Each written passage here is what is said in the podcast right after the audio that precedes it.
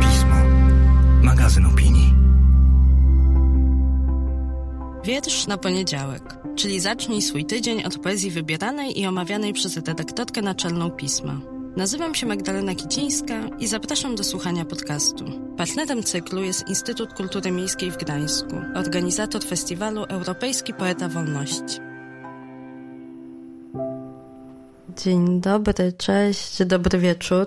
Mam nadzieję, że, że jesteście, że jesteście w domach, że jesteście zdrowi, zdrowe i spotykamy się tutaj, co prawda nadal w dziwnym, w dziwnym czasie, w dziwnej rzeczywistości, ale zdrowi i tego się trzymajmy. A ten czas, nie wiem, mnie przypomina, cały czas mi się wydaje, że jestem jakimś takim długim, niedzielnym popołudniu, że taka atmosfera drugiego dnia świąt, do 2 maja po południu, gdzieś takiego czasu, w którym już się przyzwyczajamy do tego, że częściej siedzimy w dresach niż spodniach, czy w rajstopach i szpilkach i że jesteśmy gdzieś tam ze splątanymi włosami i w takim barłogowym nastroju, ale że cały czas mimo wszystko wiemy, że to nie są wakacje, tylko coś takiego nieproszonego, co nam się zdarzyło, chociaż pewnie byśmy woleli, żeby się nie zdarzyło.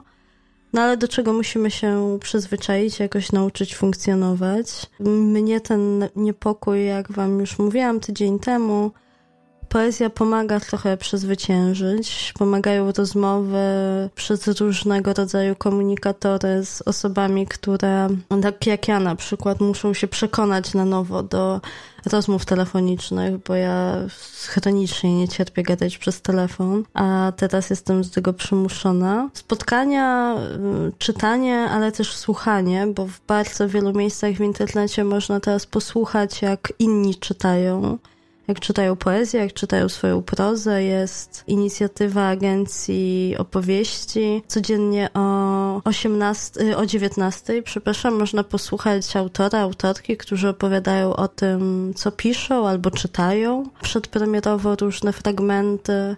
O 19 z kolei y, każdego dnia między poniedziałkiem a piątkiem Stowarzyszenie Unia Literacka zaprasza na swoim fanpage'u i tam też poeci, pisarze, pisarki, twórcy dzielą się tym, co tworzą, więc dużo takich wentyli bezpieczeństwa, kulturalnych propozycji gdzieś tam jest dostępnych, można po nie sięgać, ale można też się gdzieś zakopać pod kocem z kubkiem herbaty i z klasyczną papierową, tekturową książką i czytać wiersze.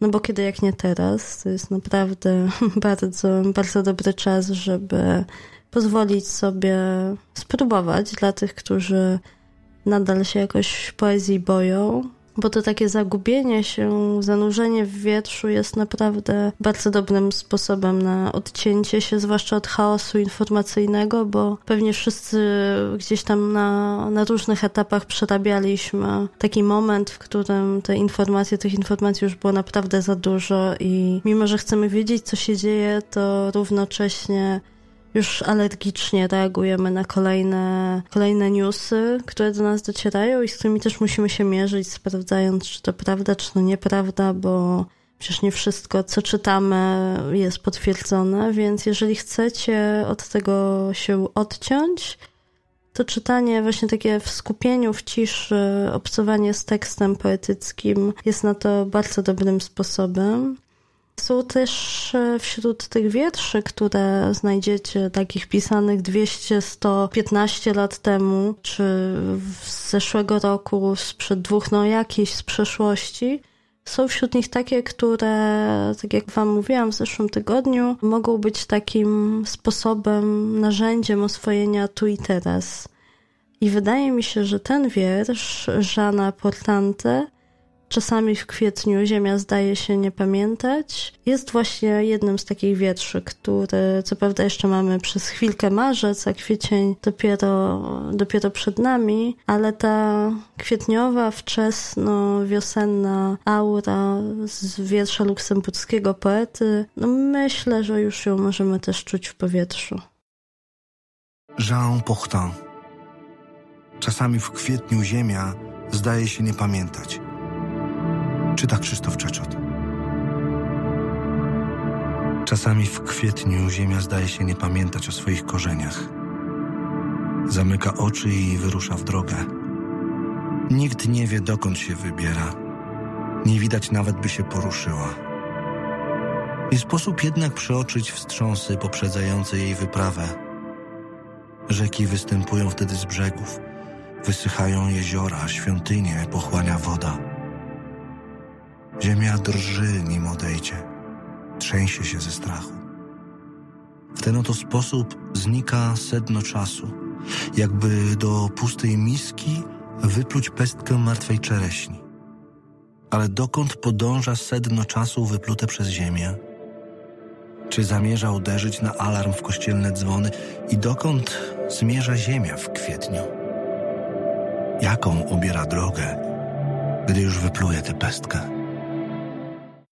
Portante, jak już powiedziałam, jest Luksemburczykiem, tworzy w języku francuskim – jest autorem, którego biogram jest imponujący, bo Portante ma na swoim koncie bardzo wiele pozycji, i to nie tylko pozycji poetyckich. Tworzył też sztuki teatralne, jest redaktorem, dziennikarzem kulturalnym, wykładowcą. Przyznam jednak, że w pierwszym, w pierwszym kontakcie z tomikiem po trzęsieniu, no tytuł też jakby od razu chcemy czytać bardzo dosłownie w kontekście dzisiejszej rzeczywistości. W tłumaczeniu Wawrzyńca Brzozowskiego to też jest jeden z tomików nominowanych do Nagrody Europejskiej Poeta Walności, który, jak przypominam, swoje rozstrzygnięcie będzie miał w czerwcu, bo gala została z marca przeniesiona na czerwiec. Przyznam więc, że, że twórczość Portante w takim pierwszym zderzeniu z nią nie była dla mnie najłatwiejsza. Musiałam do tego tomiku wrócić, podjąć wyzwanie, które przed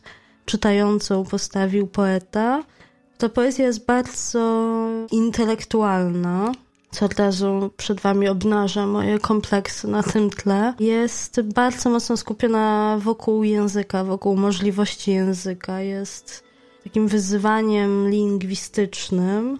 Jak pisze w posłowiu autor i tłumacz tego tomiku, każde postawione przez portante słowo zostawia cień i z tego cienia trochę trudno na początku było mi wyłowić symbole, odczytać je dla siebie, ale podjęłam to wyzwanie i też zachęcam Was do tego samego, bo kiedy się człowiek, czytelnik, kiedy wgryzie się w ten, w ten tomik w potrzęsieniu i czyta go jako całość, bo wydaje mi się, że to jest jeden z tych tomików, które oczywiście, jak każdy zbiór tekstów poetyckich, można czytać, wyjmując sobie jego poszczególne segmenty, sekwencje, ale w tym przypadku wydaje mi się, że warto jednak linearnie do niego podejść, do tej książki poetyckiej podejść i czytać chronologicznie, tekst po tekście, bo, bo układają się w spójną, ale też bardzo tak ciasno ze sobą splątaną całość.